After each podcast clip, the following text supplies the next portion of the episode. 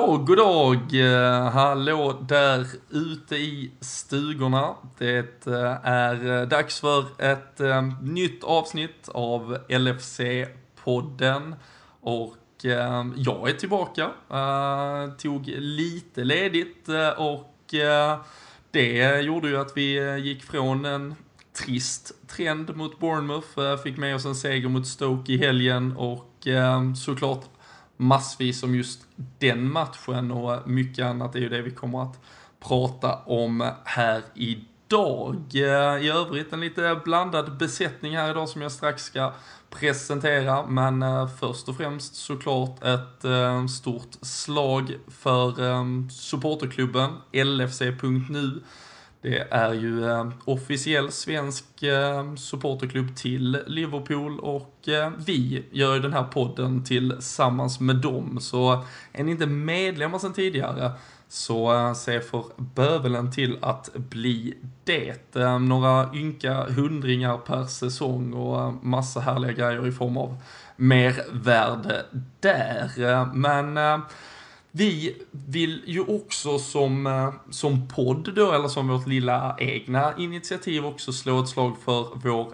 Facebook-sida som vi nu har lanserat. Eh, Twitter har ju hängt med länge, Instagram kom för några månader sedan och nu finns vi alltså ytterligare i en social kanal. Lite omvänt kanske mot hur många jobbar med sina sociala medier, men Facebook eh, fick, fick stå och vänta snällt men är nu alltså med i matchen och där. Och med de orden faktiskt eh, välkomnar in eh, första deltagaren här idag som eh, dessutom ska presentera vinnaren. Vi körde en liten introduktionstävling på Facebook. Men först och främst välkommen in i värmen igen Kalle. Vi satt här för en vecka sedan. Ja, skönt att vara tillbaka. Fick, eh, fick någon dag ledigt där. Det behövde roteras lite även i, framför mikrofonerna helt enkelt. Ja, det kändes så.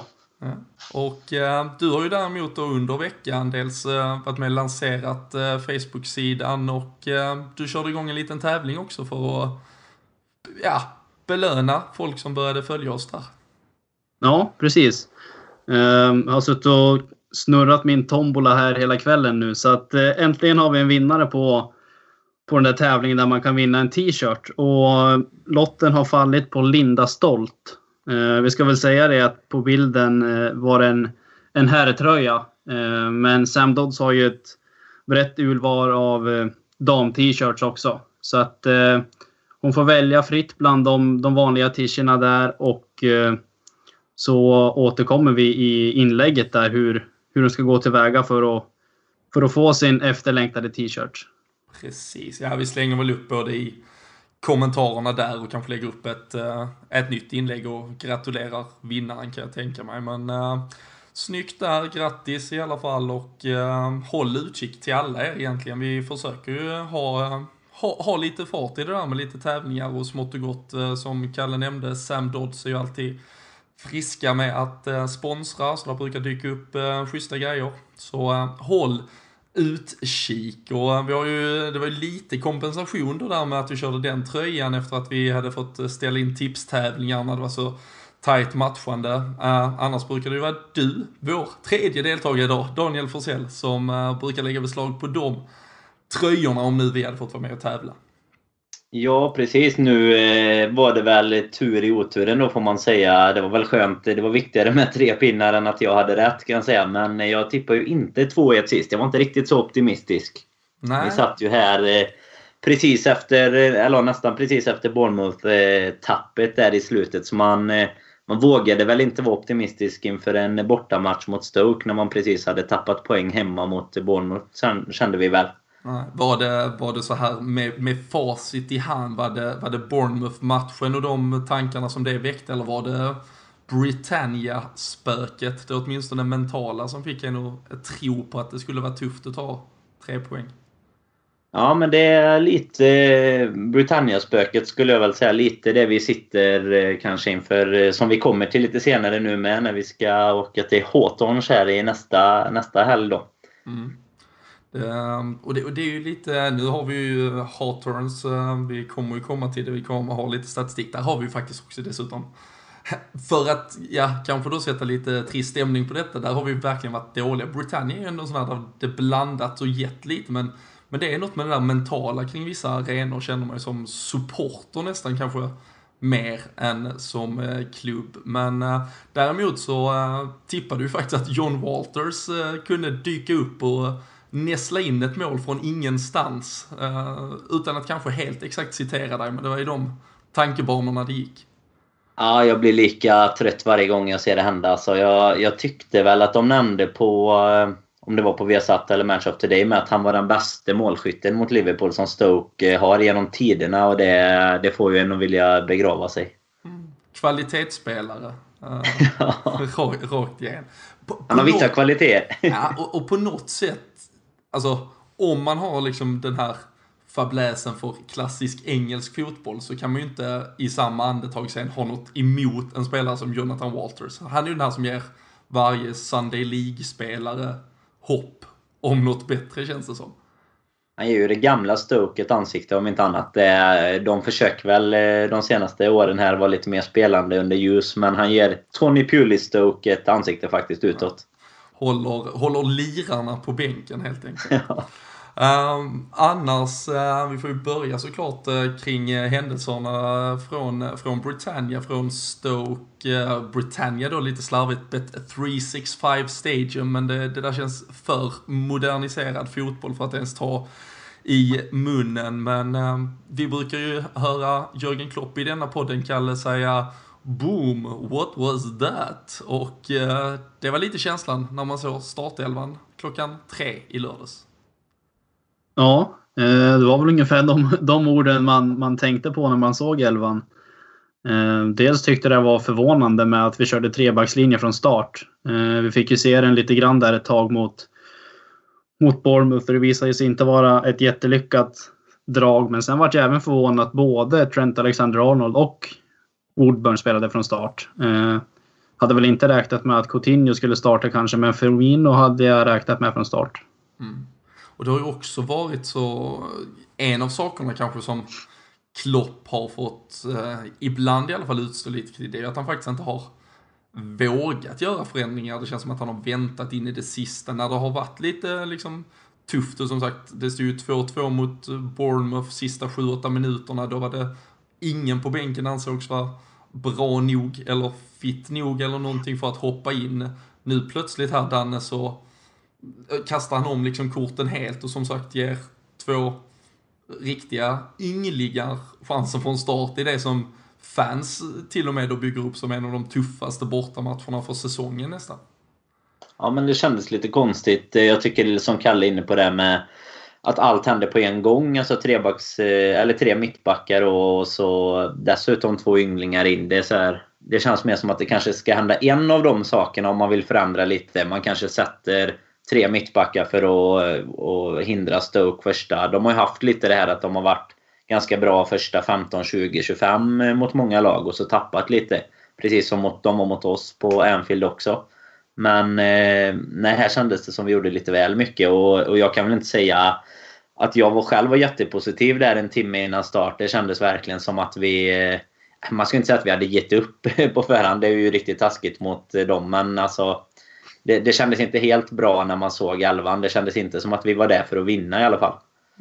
Och, och sen kan jag känna också att i det här fallet när man väljer att göra så här på så många ändringar så kanske inte inte i mina ögon i alla fall är inte Stoke det första laget jag skulle göra alla ändringar mot. Eh, dels med Woodburn och Alexander Arnold. De kommer ju utsättas för fysiskt spel. Det vet man ju när man möter Stoke. Och eh, sen kommer man ju få en hel del bollar in i boxen. Det var inte lika mycket som det gamla Stoke, men tre backar då som normalt sett kanske är, är lite vilsna i sina positioner. Eh, eh, så är det väl kanske inte den första matchen jag skulle göra de ändringarna i personligen. Nej, och de, eh, de, de, de gick ju inte direkt in i matchen efter att ha imponerat den sista halvtimmen när de ju skulle försvara ett långspelande Bournemouth eh, heller där från, från ett par dagar tidigare. Så, så det var ju verkligen idel frågetecken och, och lite uppgivenhet på en gång. Eh, nu, nu säger du Dan att det kändes ju inte som att man skulle vinna, lite slarvigt uttryckt kan man säga att det kändes som att vi gav upp.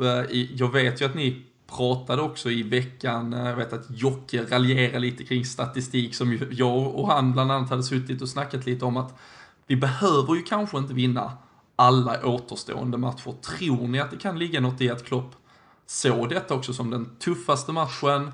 Det hade nyss varit en match, Coutinho har varit lite sjuk, att han kanske var beredd på att ta nollan här för att sen stå med ett nytt fräscht lag. Han gav dem lite ledighet efter matchen och att liksom starta en run-in nu här då med de återstående matcherna.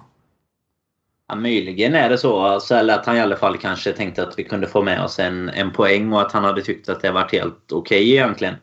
Eh, han nämnde väl där innan, eh, eller om det var efter matchen, att eh, Coutinho hade tappat var det 3-4 kilo någonting och att det Beach hade väl varit 17. bra för de flesta. Vad sa du? Beach 17 heter det. ja men precis. Det hade passat oss i podden men, eh, sa han nog. Men, men inte, inte Coutinho just då som professionell fotbollsspelare. Och då, då köper man väl såklart att han kanske inte startar. Men att liksom, bänken var ju han och, och Firmino, Starwich eh, bland annat. Och sen var ju Lukas också som hade spelat de här tidigare matcherna på bänken. Och, ja, det var verkligen så mycket så att det, det är väl inte helt omöjligt att han kanske kände att är det någon någonstans man ändå känner att det blir tufft om man säger så. Så eh, det kanske inte var just den matchen han tänkte att man, man vinner av de här sista då. Men eh, det var en jäkla tur att, att han fick fel där om det nu var så han tänkte. Mm.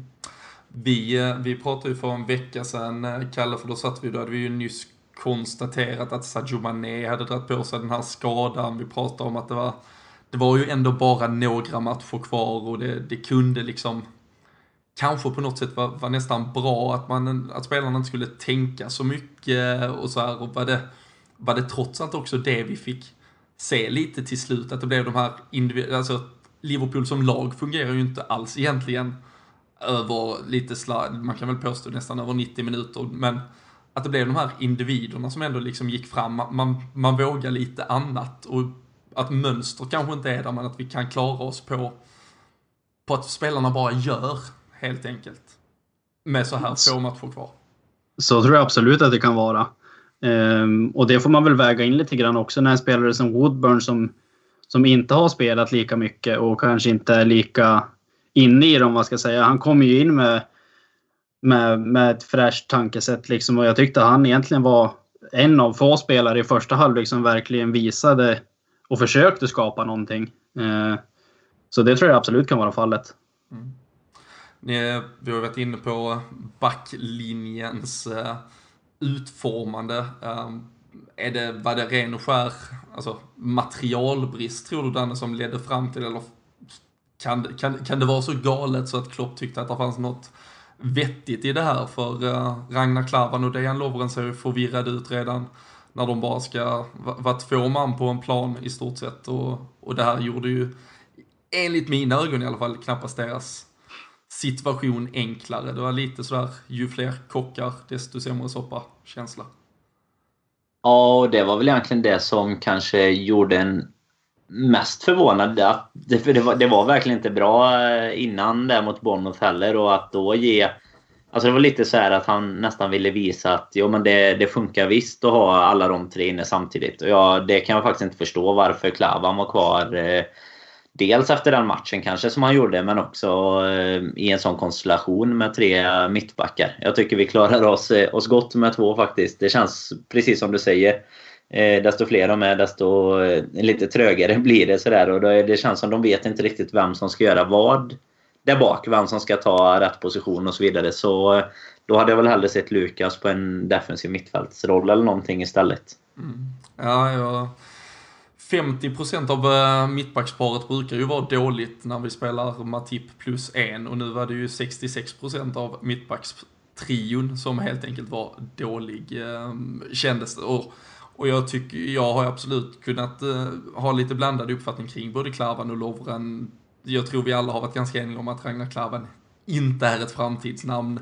Han har haft sina stunder när han har gjort helt okej okay insatser. Dejan Lovren har ju ibland också fungerat väldigt bra med Joel Matip, men det visar ju sig hela tiden att individuellt när de inte har någon att liksom hålla i handen egentligen rakt igenom 90 minuter fotboll så, så är de ju extremt begränsade och eh, ställer ju till med katastrofalt mycket mer oreda än eh, nytta och eh, i första halvlek såg det ju, eh, eh, såg det ju väldigt, väldigt eh, illa ut måste jag säga. Och, och på det sättet att när man då bygger en, när även våra rutinerade spelare plötsligt spelar på något sätt i nya roller och i ett nytt system och ger ett ganska förvirrat intryck så, så känns det också väldigt taskigt egentligen att ge Ben Woodburn och Trent Alexander-Arnold liksom, ah, här är er chans att visa vad ni, vad ni kan. För, för som du också säger, jag tyckte ju Ben Woodburn kommer in och, och faktiskt gör det bra, eller förlåt, det var du som sa det Kalle, men, men de fick ju liksom, de fick ju ingen hjälp i den omgivningen de befann sig i och på så sätt så känns det fick man också, blev man lite trött på allt och alla. Kanske lite orättvist efter de första 45 minuterna.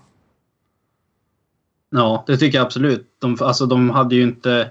De fick ju kanske inte de bästa förutsättningarna som de skulle behöva. Eh, sen om man ska komma tillbaka till det här om att spela med tre, back, tre mittbackar så är väl en förutsättning, tycker jag, att de som spelar som wingbacks löper som fan efter kanten fram och tillbaka hela tiden. Vi ser ju i Chelsea där både Alonso och Moses springer, springer efter kanten. Eh, och gör inte de det, då blir det automatiskt att en av de där tre måste kliva ut och då blir det, helt, då blir det obalans i de där tre, trebackslinjen helt plötsligt. Eh, lite så var det väl eh, på 1-0 målet om jag inte missminner mig. Att Klavan får, att Klavan, Klavan får kliva ut och, ja, och Lovren hinner inte med och, och Walters kommer helt, helt fritt. Så att det, det krävs att de som spelar som wingbacks verkligen sliter som fan efter kanten för att annars, det funkar inte annars. Mm. Vi, eh, som sagt, den första 45 som var eh, i stort sett under väl all kritik egentligen, där eh, Stoke gör ett mål till, visserligen korrekt avblåst eh, för offside och, eh, och sen så räddas vi av Mignolet vid ett tillfälle också. Eller vi, vi kommer ju att räddas av honom väldigt mycket. Ehm, det kändes inte som matchen där och då som vi skulle vända och få med oss någonting alls ifrån. Nej, man hade väl inte känslan av att eh, några byten egentligen kanske skulle göra så stor effekt heller. Nu, det var ju som du sa innan, nu kan vi diskutera om det var laget som blev bättre eller om det var just de individuella prestationerna som gjorde att vi till slut kunde vinna en sån match. Men det, det fanns inte mycket hopp kändes det som i halvtid faktiskt. Och jag tyckte väl, jag vet inte om ni håller med mig där, men jag... Man är ju rätt färgad, men jag tycker det är så solklar straff det kan bli på Woodburn. Eh, precis innan deras mål. När han blir tacklad av... Eh, vem var det? Peters eller någon som tacklade honom precis innan de gör 1-0. Mm. Och, eh, så jag stod nog fortfarande upp och var förbannad för det när eh, Walter sen nickade in 1-0. Ah, och då kändes det ännu mer. Ja, jag, jag upplevde det inte som straff, eh, tyckte jag. Jag tycker att han faller ganska lätt, Woodburn. Och det är en sån straff som jag hade blivit riktigt förbannad på om Liverpool hade fått emot sig.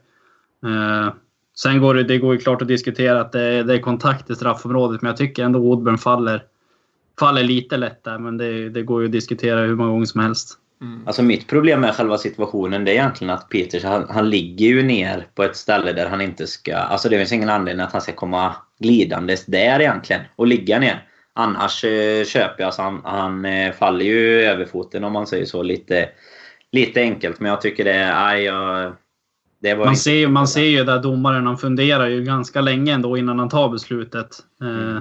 Så spelet hinner ju nästan gå vidare innan han har fattat sitt beslut och då, jag vet inte om det, Nej, om det är för sent då. Nej, en sån ska du ta den så måste du i stort sett blåsa samma sekund som uh, mm. Sulan kommer in där. Um, jag, jag, tycker väl, jag hade som lite som kallas, jag hade blivit extremt frustrerad om man hade fått en sån straff emot sig. Samtidigt så vet jag att vi, vi verkligen har fått som, för det är som du sa, det är ett klantigt försvarsspel som lite såhär Martin Skertel-stilen som bjuder in till att det kan bli en straff. Så jag hade varit fruktansvärt frustrerad om, om jag hade sett det försvarsspelet, men jag tycker kanske att, uh, att domaren gör, gör rätt i den, det som egentligen vad gällde Woodburn och som frustrerade mig mest, det var den här situationen när han faktiskt drar ifrån och är på väg igenom men inte får någon hjälp av någon mm. spelare överhuvudtaget. Divock Origi går ut och ja, breddar vänster djupt, konstigt, följer inte ens med i attacken. Där känns det som att här från ingenstans fick vi liksom här ett klassiskt breakaway, typ liksom eh, hockeymanér i stort sett och, och fantastisk, verkligen en krigarinsats av Woodburn först och ta den vidare och vara var så långt som man är. Men att de inte får någon hjälp, det känns liksom, det gav sån här känsla kring vilken, alltså uppgivenheten hos, hos vissa spelare.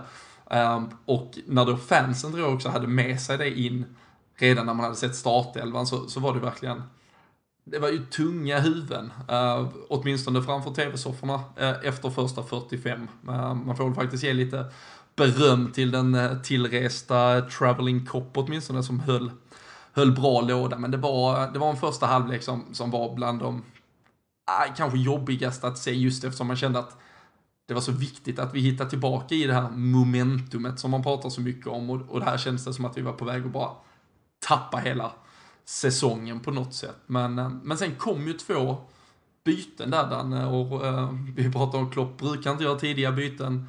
Var du förvånad att det stod två brassar redo redan efter 45? Ja, både och egentligen. Det, alltså för, av just den anledningen att han inte gör de här tidiga bytena. I vanliga fall kanske så var man ju det, men eh, alla såg ju att det behövde ju hända någonting. Det, vi var ju i stort behov av en förändrad matchbild helt, så att det var väl... Eh, det, det, var ganska förlösande. Det gav ju ändå lite hopp. Eh, I alla fall när man var vid sidan av om man säger så. Så kändes det ju som att eh, ja, ja, men nu, nu gör vi i alla fall någonting tidigt och försöker ta tag i det här. Även om man då kände att det kanske var rätt tungt som det var redan. Men eh, det tycker jag väl visar lite från Klopps sida med att han inte var, ja, det är många tränare tror jag som bara hade fortsatt och så liksom skylt på något annat efteråt varför man inte gjorde de här tidiga bytena. Men detta visar också att han är öppen för förändring och, och inte kanske säger att han själv har gjort fel men i alla fall att eh, någonstans välja lite den här stoltheten som jag tror att vissa kan ha kring en sån laguttagning. Att man fan ska visa att man faktiskt det var rätt att göra på det sättet. Och här kände jag väl lite att han kanske att han kanske sväljer det och så byter han in eh, sina två världsstjärnor och så och sen löste sig fasen den knuten också. Ja, ja det, det får, man får verkligen säga att det gav effekt. Um, åtminstone som sagt målmässigt, poängmässigt. Uh, om det gick att egentligen rädda den spelmässiga insatsen tycker jag väl är, är svårt kanske att påstå. Men uh, Kalle, där då den här liksom frustrationen som kanske har funnits kring Klopp och bytena. Nu plötsligt, trots då att vi är i miss, alltså den största kanske liksom då problematiken vi har varit i på hela säsongen så, så på grund av att han hade en ny startelva så hade han ju plötsligt lite, lite heta namn på bänken. Tror du att var det här också kanske en chans för honom att visa att ja men har jag alternativ, då använder jag dem gärna vi vet eh, att vi har sett en Rafa Benitez till exempel som verkligen var en sån här eh, lite, lite hjärntvättande mot ägarna som han inte alls trivdes med. Att han ville ofta markera vad som fanns och inte fanns att tillgå när han vägrar byta till exempel. Eh, tror du att Klopp helt enkelt har varit så liksom, missnöjd med det material som har funnits tidigare? Ser han att de inte har kunnat förändra? För nu visar han ju att när möjligheten ges så tar han den. Ja, det, det, är klart. Han är inte nöjd med materialet. Det kan han inte vara. Eh, tycker jag. Eh, samtidigt så har han ju vågat gett ungdomarna chansen många gånger, framförallt i kupperna. Eh, sen kan man ju väga in att vi har inte haft så mycket annat att spela med heller. Eh, jag, jag, kan tycka ändå att med tanke på det skadeläget vi har nu, Coutinho hade varit sjuk som vi var inne på, så, så har han ju inte så mycket val egentligen. Coutinho kan ju inte spela från start för han kom ju hade inte tränat på hela veckan och kom samma dag som matchen. Liksom. Eh, men att man kan förändra med de spelarna som vi framförallt hade på bänken nu i den här matchen, det är ju det är ju ett styrkebesked att det, att det funkar och kanske vila någon spelare. De här, nu vart det ju 45 minuter för att, det inte, för att matchen såg ut som den gjorde. Eh, men självklart är det ett styrkebesked också. Men nöjd med materialet, det, det, det kan han inte vara för att Liverpool ska inte behöva, behöva ha en sån här trupp som vi har nu. Det, inte i det stadiet vi är nu. Hade det varit för några år sedan då hade jag kunnat köpa det, men inte nu. Mm. När vi nu, vi är i den situationen vi är, nu får vi se nu, eh, även Daniel Sturridge fick ett inhopp som vi ska, vi ska prata lite mer om det sen, men när, när vi kanske då bara har så att säga 11-12 ordinarie spelare kvar där, kan det, kan det till och med vara någon poäng nu? Nu var det ju mycket rotation här och stora förändringar, men kan det vara någon poäng att faktiskt ha kanske en av de här lite bättre spelarna på bänken just för att åtminstone ha möjligheten att göra en förändring rent av. Ja, det, det finns väl en viss poäng i det just för att man ska kunna komma in och förbättra eller i alla fall göra det minst lika bra. Eh, ändra en matchbild så sett eh, om man märker att det är något som inte funkar. Lite som vi var inne på nu gjorde han ju väldigt mycket förändringar på en gång men det hade ju kanske kunnat vara en idé att beroende på helt, nu vet man ju inte alla anledningar bakom det, men säg att Firmino hade spelat och så hade man haft Coutinho som nu då inte var, var helt fit inför och, och slänga in eller i någon match så har man Sturridge då beroende på han, eh, hur hans form och, och så vidare kommer utvecklas här. Men, men det finns det ju absolut. Man kan, eh, alla har ju olika kvaliteter så man eh, kan ju ändra spelsättet ganska bra och anpassa det efter matchbilden. Genom att kanske ha något litet kort på, på bänken då. Mm. Det blev ju som sagt åtminstone då en, en uppväxling i, i målprotokollet till slut i segerkolumn och poängen trillade in på kontot. Eh, kort om då insatserna här från Coutinho, Firmino, målet kanske då framförallt eh, andra där som avgör matchen. Kalle, är det, är det sånt här man liksom betalar för? Är det sånt här som ändå är de där pengarna vi har pratat om, Coutinho till exempel, som har ah, stapplat i formen och så vidare? Ja, absolut i viss mån. Det är de där sista pengarna som, som ramlar iväg betyder ju ofta att man får en spelare som kan avgöra matcher. Eh, så det tycker jag absolut. Firmino tycker jag har visat sig vara en, vara en värvning som har varit väl värd pengarna. Han var ju inte så extremt dyr ändå. Eh, ska man se till målet han gjorde nu så är det ju allting är så bra med det målet. Eh, först passningen från Wijnaldum och där Firmino tajmar löpningen helt perfekt och, och står onside och sen avslutet som grädden på moset på det. Det går inte att gnälla så mycket mer. Eh, samtidigt tyckte jag att man kunde se direkt när både Firmino och, och Coutinho kom in att det, det, blev en förändring i matchen. Det hade inte gått allt för lång tid förrän Firmino hade ett avslut på mål där han, där han vinner upp en andra boll tror jag och drar in i backen där, där målvakten hinner rädda precis och medan Coutinho får en, en passning snett från Klein tror jag det är när han drar den ner mot stolpen och målvakten räddar. Så att matchen fick nytt liv direkt de kom in tyckte jag. Mm. Även Coutinho tror jag väl som slog hörnan till DN Lovren som han nickade i ribban.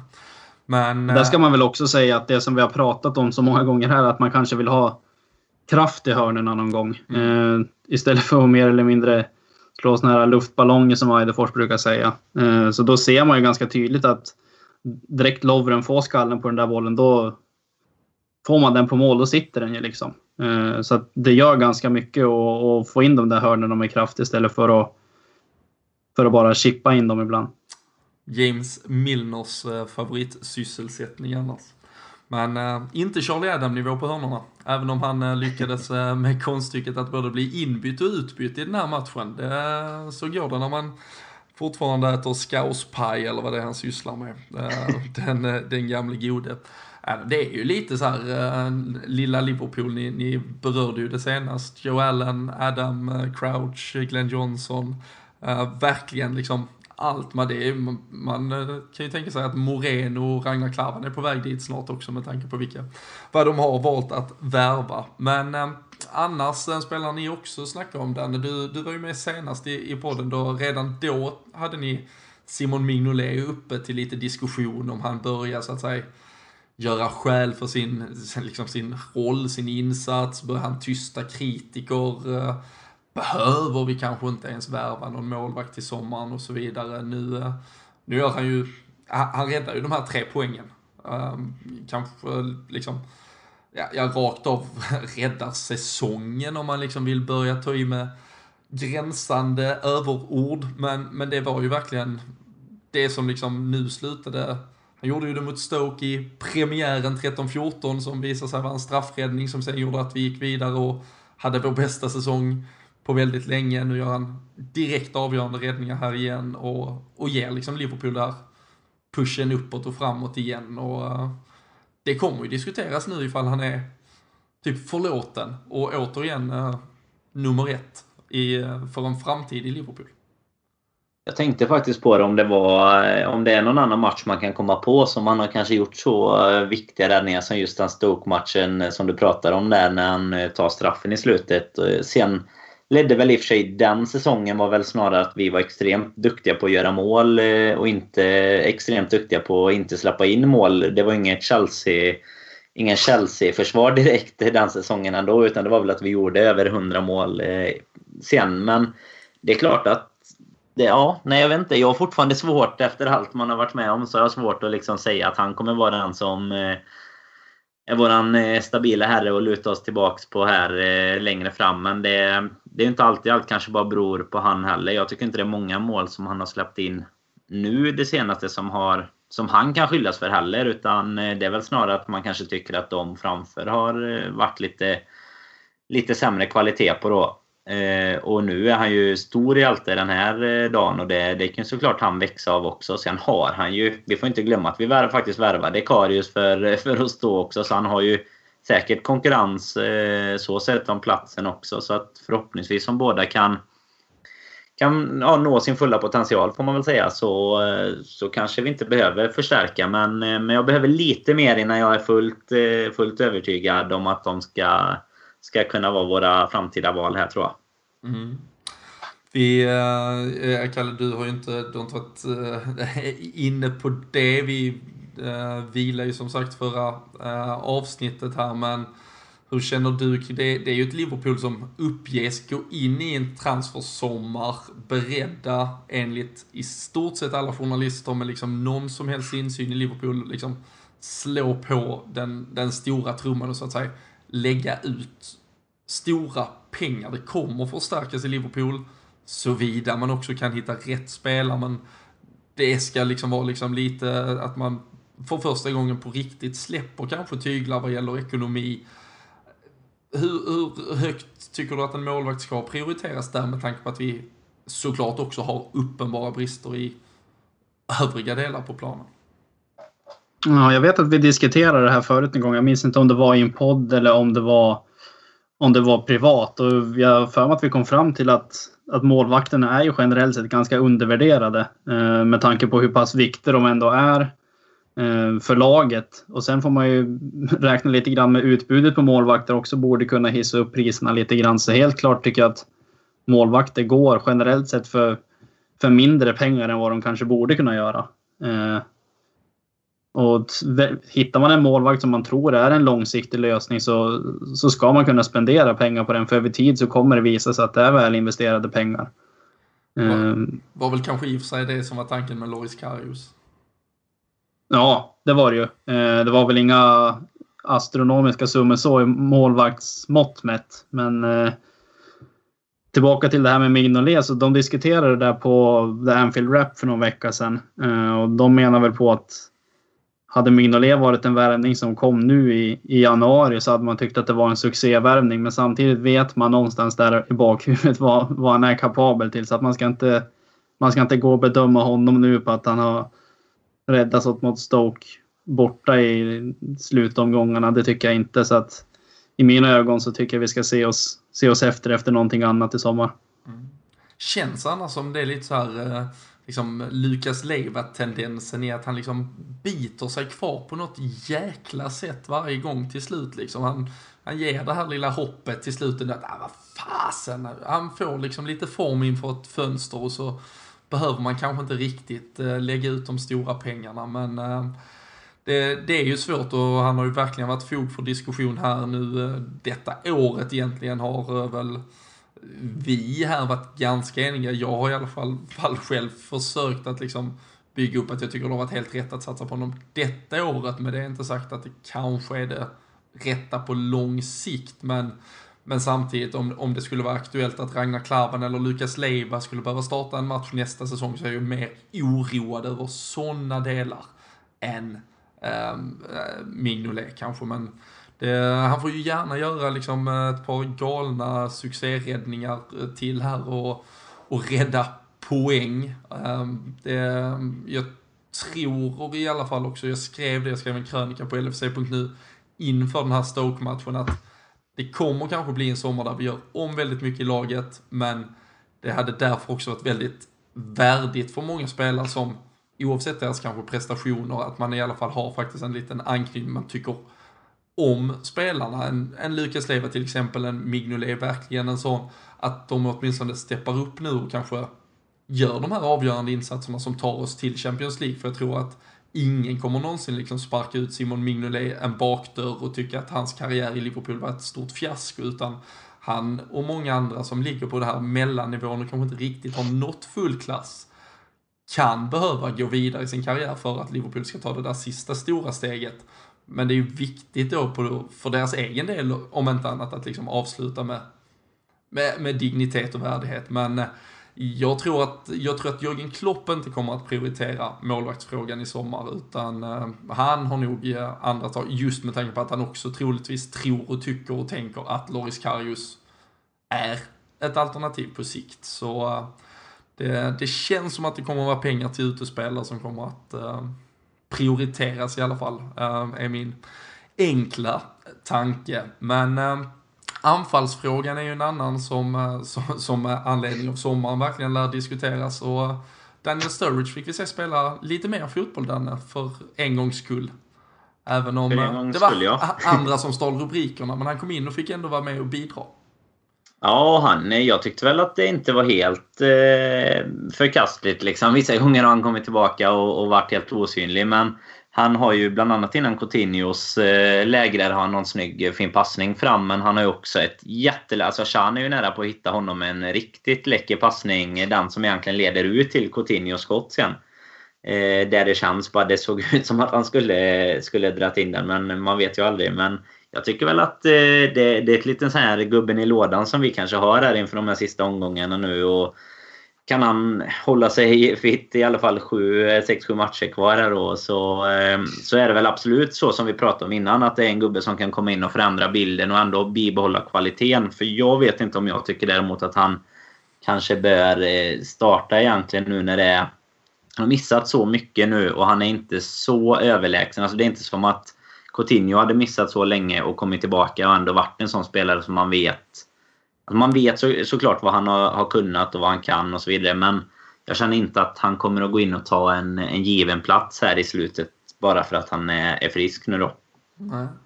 Hur, eh, hur tänker du kring det, Kalle? Divock Origi eh, kom ju in mot, eh, mot Everton, gjorde mål, gjorde mål mot Bournemouth.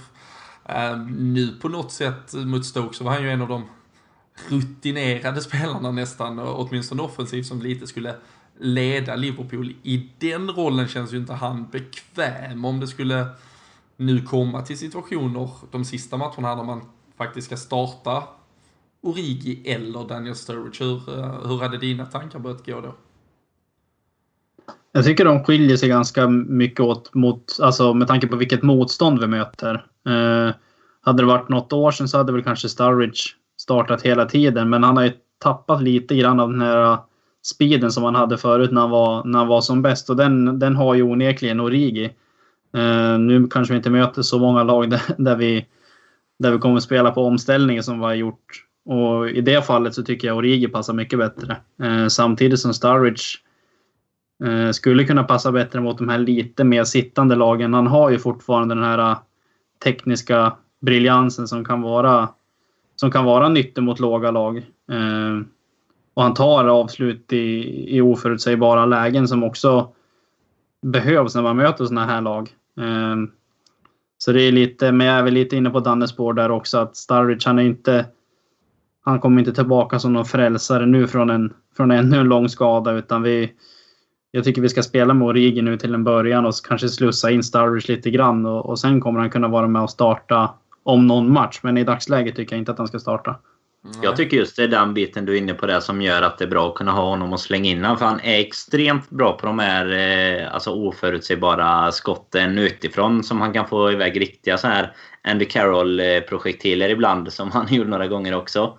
Och eh, då tycker jag det är lite sådär, lyckas man inte låsa upp riktigt då, då kan man eh, ta in honom med kanske 30 kvar och så försöka få en lite annan typ av anfallsspel. För jag tycker att han rör sig alldeles för lite för att passa in eller hittills i alla fall när man har sett honom i, i Klopps eh, och Liverpools lite nya stil att spela på så tycker jag inte att han, eh, han rör sig för lite. Han passar bättre med en eh, extra anfallare och helst en som är minst lika bra som, som Suarez var nästan så att han får extremt mycket hjälp. Jag tror att han, eh, han behöver få mycket med sig där uppe. Det är svårt för honom att jobba själv på samma sätt som till exempel Firmino har gjort när han har spelat centralt och, och jobbar hem och pressar och så. Det, det tycker jag Starwich saknar helt eh, vad vi har sett honom göra tidigare i alla fall. Då. Mm. Kanske rent av att eh, båda två får chansen i, i någon match, men eh, vi, eh, som sagt, vi ska, vi ska snacka upp eh, West eh, Bromwich här eh, alldeles, alldeles strax. Eh, en sista reflektion, Kalle, jag tänkte bara ta kort från, från Stoke-matchen här. Vi, vi har ju pratat lite om hur, hur många poäng då som eventuellt krävs. Vi, vi leker lite i tabellen. Nu får vi väl reservera oss. Det är en kvart kvar i Crystal Palace Arsenal när vi sitter här och snackar. Crystal Palace leder med 3-0 kan vi säga, så där har vi ju troligtvis tagit ytterligare mark nu, men, men tror du för hela den här säsongsepilogen nu, var det, var det poängen eller var det liksom insatsen i sig, det här med att det blev en vändning, en avgörande räddning, att vi hjärnspöken kring att vinna borta mot Stoke, vinna utan Sadio Mané, var nästan alla de här aspekterna som vägs in i den matchen viktigare än poängen i sig? Eh, ja, självklart. Sen, sen ska man inte ta bort... Det var ju fantastiskt att ta tre poäng. Sen på sättet vi gjorde det tyckte jag var, var fantastiskt skönt att ta tre krigarpoäng.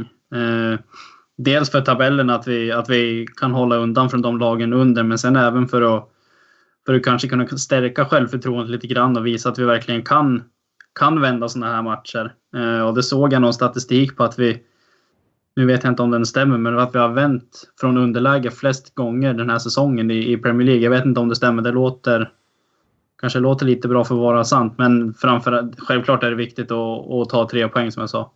Det kändes ju också med tanke på att vi då fick en avgörande räddning från Mignolet, annars hade vi haft faktiskt kopia då på onsdagsmatchen där vi, där vi ligger under, vänder och sen att vi eventuellt skulle ha tappat det igen. Det är också extremt mentalt påfrestande att, att sätta sig i en sån situation annars. Så äh, jag, jag tror också väldigt mycket på det här med att äh, just det här med att vi kunde döda så himla många hjärnspöken kring borta, eh, la, liksom, borta på den här arenan, att vi vann då mot ett lag som vi så att säga skulle vinna mot. Eh, Stoke låg ju inför matchen på 12 plats. Jag vet att borta hade vi förlorat mot både lag 11, 13, 14. Det är den här typen av motståndare vi har uppenbarligen varit dåliga mot hela säsongen. Så, så jag, jag, jag, tror att det betydde, just med tanke på också vilka lag vi kommer att möta nu här i slutet, eh, ännu mer än vad bara de där tre poängen betydde, även om de såklart i sammanhanget verkligen är, är viktiga. Och eh,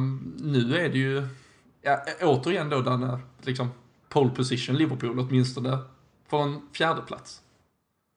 Ja, för fjärdeplatsen skulle jag nog eh, säga det. Jag, jag kikade lite innan med. Jag kommer inte ihåg alla eh, lag Jocke rabblade upp här i, i veckan. Men jag tycker väl att City ser starka ut för en tredjeplats om man bara tittar spelschema och namnmässigt så. Eh, där tror jag kanske att vi, eh, vi ligger lite back. Men så mycket interna möten som de andra har där uppe och framförallt United då nu när Arsenal ser ut att ha det lite tufft så, så tycker jag väl att det ska mycket till om vi ska lyckas larva bort det här. Men, uh, men än har som sagt inte den uh, feta damen sjungit. Så, uh, så är det. Och Jocke Lundberg har inte rest till Anfield heller. Så Nej. Vi, vi, vi, får väl, vi får väl se, vi får ju följa upp på det. Vi, man sitter ju här varje, varje dag nästan, det spelas ju matcher hela tiden och bara räknar poäng och, och ser hur uppskjutna matcher kommer att spelas och sådär. Men, men, men det är ju ett, ett Liverpool som tror jag också liksom ärligt måste intala sig själv att ja, men vi har störst chans av våra konkurrenter just nu att faktiskt klara Champions League. Och det är upp till oss, liksom, brösta upp oss, våga, våga ta det här eh, och gå för det. Oavsett vem som spelar, oavsett om det är dina sista 90 minuter i Liverpool-tröjan, så tror jag mycket nu handlar om att gå ut och verkligen göra sin match. Och eh, vi kommer ju möta, och vi kan ju gå över där på West Brom, vi kommer ju möta många lag som också är fast lite så här i ingenmansland nu, Kalle. Vi har ett West Bromwich som, som återigen har gjort en så här bra säsong. Eh, 44 poäng, det är säkrat kontrakt, men därmed också liksom kanske redan nu då börjat lite, ja, slå av på, på tempot på så sätt. De har inte varit så bra de senaste matcherna, bara vunnit en av sina fem senaste. Mot Arsenal, visserligen på hemmaplan. Men, eh, men kan man, trots statistik, jag vet att du har lite, men kan man, kan man börja kräva nu att Liverpool faktiskt åtminstone visar en sån mental, liksom, för att man går in med så mycket mer intresse åtminstone i matcherna än sina motståndare här. Absolut, det, det ska vara mer eller mindre ett krav. Eh, jag ser det ju som en fördel att möta West Brom nu när de, när de är i ingenmansland och inte har, har någonting att spela för. Eh, de kommer ju inte slå på takten av, av den anledningen, men att de kanske känner att de är, att de är på säker mark och de har gjort, de har gjort det Tony Pulis lag ska göra. Eh, sen eh, kan man ju väga in att de, de vet att de, de, att de har fixat, fixat den där eh, berömda 40 poängsgränsen vilket gör att de kan spela ut också. Det vet man ju inte. Men självklart tycker jag att Liverpool ska, ska gå in och, och, och, visa att, eh, att vi ska vinna den här matchen för att vi... Det är mer eller mindre är det vi som bestämmer nu om vi ska komma topp fyra eller inte. Vi har alla möjligheter att göra det och det kommer vara upp till oss om vi ska göra det. Så att eh, det är väl ingen tvekan om att, vi, att de ska gå in och visa att vi ska vinna matchen. Nej, och, men annars är det ju som så vi, vi nämnde att Britannia, eller Bet365 eh, Stadium har, har, har blivit det här att man, man, har byggt upp en mental mur kring, kring hur tufft det ska vara att spela. Hawthorns är ju annars faktiskt en arena vi på riktigt har haft svårt på. Ja, eh, ja generellt sett egentligen mot, mot West Brom. Jag var inne och kikade lite grann här nu in, innan vi skulle sätta igång och då på de sju senaste matcherna mot West Brom så har vi en förlust, två vinster och fyra kryss. Eh, och det är väl ingen ingen statistik som man skulle skriva hem om kanske. Och de tre senaste matcherna har slutat kryss. Eh, så att, eh, ja, ingen, ingen glimrande statistik, men den, den får de gärna ändra på. Och nästan eh, så här, berömt eh, tragiska nederlag just på eh, Hawthorns. Eh, jag vet, den är en av våra första eh, insatser tillsammans, höll jag på att säga. En storträff i Malmö där vi förlorade med 2-1 efter två Chris Brunt-straffar. Um, ehm, och sen så har vi ju Brendan Rodgers premiärmatch eh, som blev en 3-0 förlust mot en Zoltan Gera bland annat som gjorde mål. Liksom, det, det, har varit svårt. Ja, det har varit eh, tufft. Man eh, har ju mycket sådana som som supporter tycker jag man, man sitter med sådana här minnen på vilka, just vilka matcher och vilka... Alltså man kommer ihåg extra mycket om det har varit någonting med dem. Som du säger, en av storträffarna och inför... Jag, jag för mig var det inte inför eh, den 0-3-förlusten eh, som, eh, som det var det Being Liverpool eller någonting hade gått med. Eh, typ uppladdnings... Den, den eh, avslutas ju när de står i spelartunneln inför att gå in Ja, och liksom nu, nu kör vi. Nu har det gått typ sex eller åtta avsnitt och bara nu, nu vinner vi ligan. Typ. Lite den, den känslan. Sen man har byggt upp hela med en dokumentär och grejer och sen bara... Ja, det blev lite pannkaka och Zoltan Gera gjorde sitt enda drömmål i karriären ungefär. Ja. Så det... Nej, jag tycker det är vissa sådana här arenor som man eh, oavsett nästan hur det vad man har för statistik som man tycker är lite extra jobbigt att åka till. Men jag är väl inne på ert spår med att i och med att de ändå har säkrat eh, sina poäng. Det känns som de har inte riktigt lika mycket att spela för. De är ju lite för långt ifrån också och, och göra någon sån här magisk säsong där de faktiskt tar sig till typ Europa League och sånt. Så att jag tror väl att vi borde gå in som ni säger i, i pole position där och eh, vi borde kunna vinna nästan på ren vilja tycker jag. Men eh, det är lite som du sa innan, det, det ska mycket till eh, innan eh, damen eh, drar sista versen där. Det ska spelas om det också, som det så, så är det. berömt brukar uttryckas. Men ehm, då, som sagt, West Bromwich, Liverpool, det är 10 poäng är det West Bromwich har upp till något annat än den åttonde plats de parkerar på idag. Så, så det är som du säger, det är verkligen ett ingenmansland här. Och Eh, vad tror du för Liverpools del, Kalle, i form av lag nu? Eh, vi pratar om det kanske var den då stora vilan där mot Stoke. Får vi, får vi se liksom det riktiga Liverpool igen eh, med reservation för, såklart för skador och det, en Jordan Henderson som uppges gå lite kamp mot klockan faktiskt eh, från ingenstans nu att, att kunna vara tillbaka men det kanske man ska ta det lite försiktigt med. Ja men det tycker jag. Vad det gäller Henderson tycker jag att att det kan vara lite för tidigt utan att vara alltför insatt i hur, hur läget är. Men eh, de där med tre mittbackar, det, det tycker jag vi kan grusa och gå tillbaka till, till att spela Klein, Matip, Lovren och Milner. Eh, sen hade jag väl spelat Lukas, Chan och Wijnaldum tror jag. Eh, med Coutinho, Origo, Firmino framåt. Eh, det är väl egentligen vårt bästa lag just nu också som vi, som vi kan spela med. Och behåller helt enkelt Daniel Sturridge på bänken då? Ja, till en början i alla fall. Eh, sen tycker jag absolut att han ska få speltid. Eh, komma in, ja, beroende på resultat såklart, men komma in och spela sista 25-30 minuterna, det, det tycker jag absolut. Mm. Men eh, delar, du, delar du tankarna där eller eh, finns det något, känner du i övrigt man, man kan förändra eller är det dags att nu liksom ändå sätta då det här laget kanske när de fått lite vila, det var en vecka till här nu um, och att nu, nu, är det dags att liksom sätta ett, ett, gäng som ska, som ska plocka hem det här liksom. Ja men det tycker jag och jag stämmer in med Kalles eh, lag där. Eh, på pricken faktiskt. Jag tycker att det, det låter bra. Jag tycker Origi som sagt ska gå före Sturridge de här matcherna. Känns som en typisk sån här match där han kan komma in från vänster och curla in en i, i bortre som han älskar att prova på. Mm. Vi ska väl säga, det var väl det han gjorde också i den här matchen när Niklas Holmgren höll på att spränga alla alla tv-apparater i hela Sverige. När vi, det? Ja, när vi säkrade hemma. krysset hemma och jublade mot Ekop. Det var väl Origi som vinklade in den där borta då. Ja, vinkla in den är väl lite... Äh, då var det lite mer framifrån va? Ja, det var väl lite ryggstuds och lite allt möjligt till och med vill jag... Ja, just ja. Den, ja, nu blandar jag ihop matcherna. Exakt, han skjuter i ryggen. Så ja, var det ja. Vi minns det bara för Holmgrens vrål ändå. Ja, man söker upp den därför. Och för att Klopp tvingade spelarna att gå och tacka publiken ja, efter en 2-2 match mot uh, West Bromwich.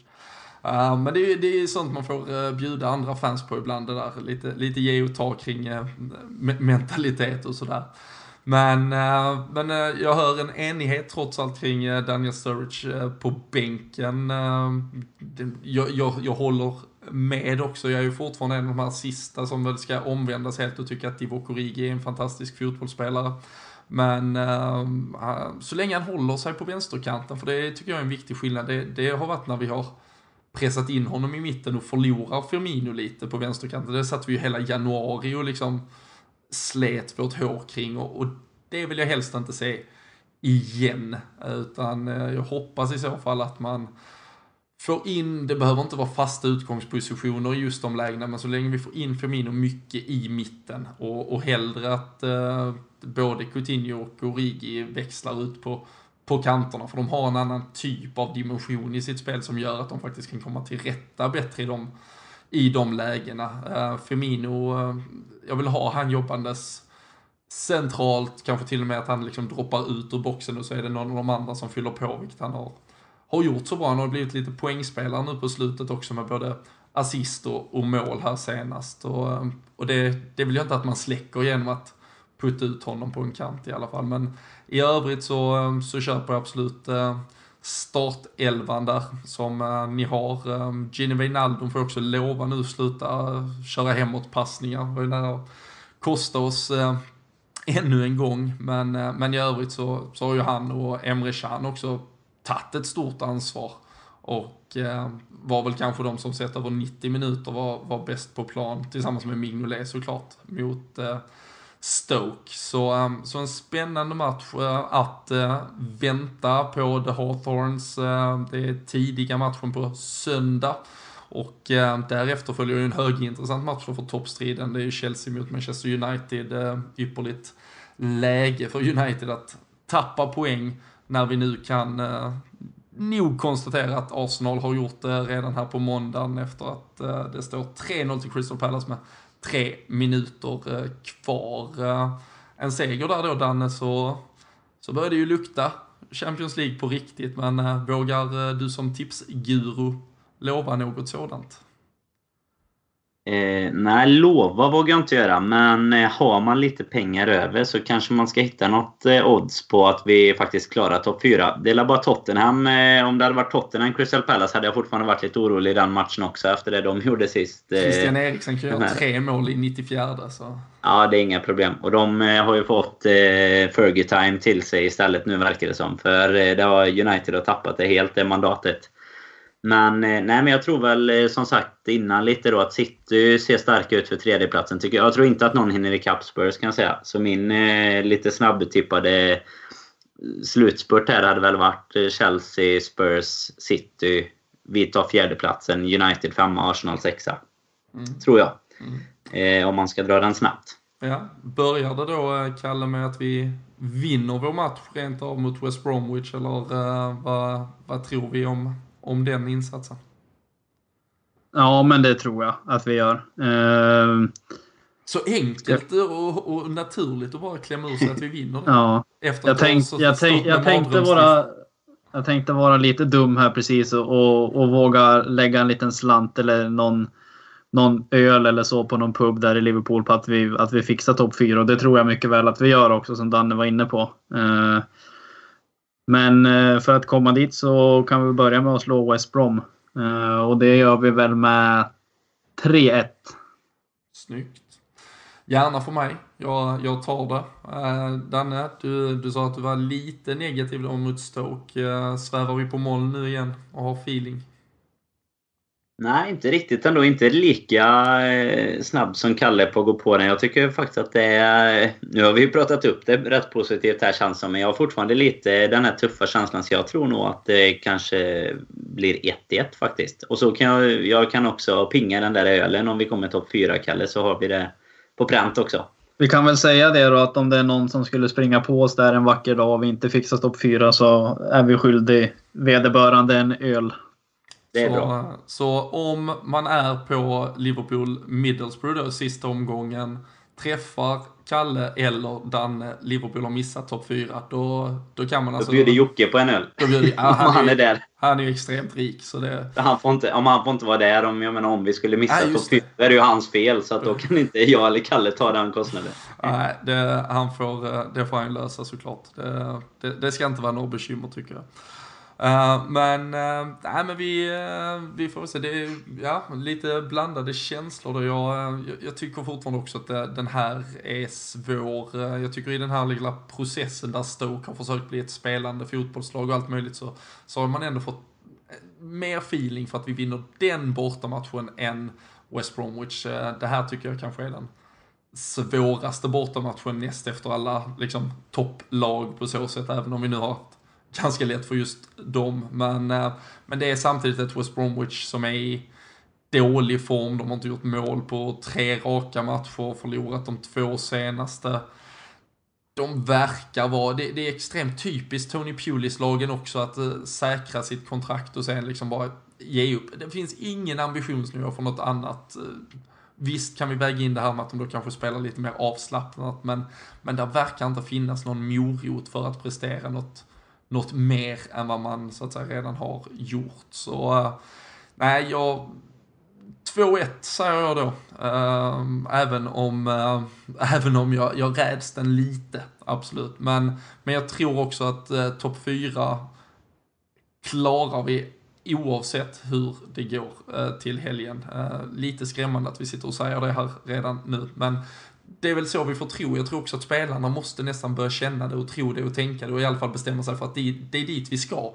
Och skulle vi inte klara det, då är det ett misslyckande och det, det tycker jag faktiskt är helt okej okay att påstå nu. Och, eh, och därmed känns det liksom dumt att sitta och liksom tro något annat och bara säga, men man hoppas kanske, utan nej, vi ska vara där vi ska dit. Och vi har en ganska enkel väg.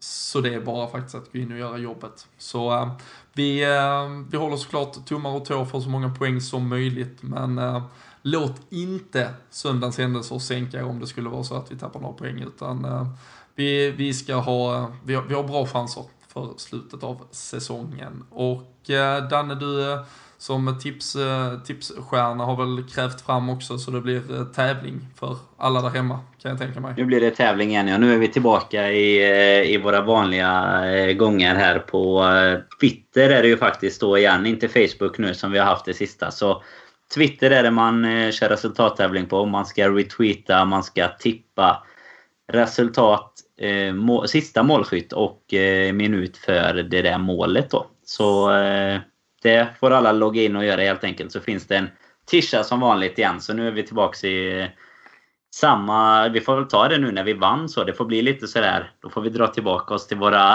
våra säkrade koncept här. Jajamensan.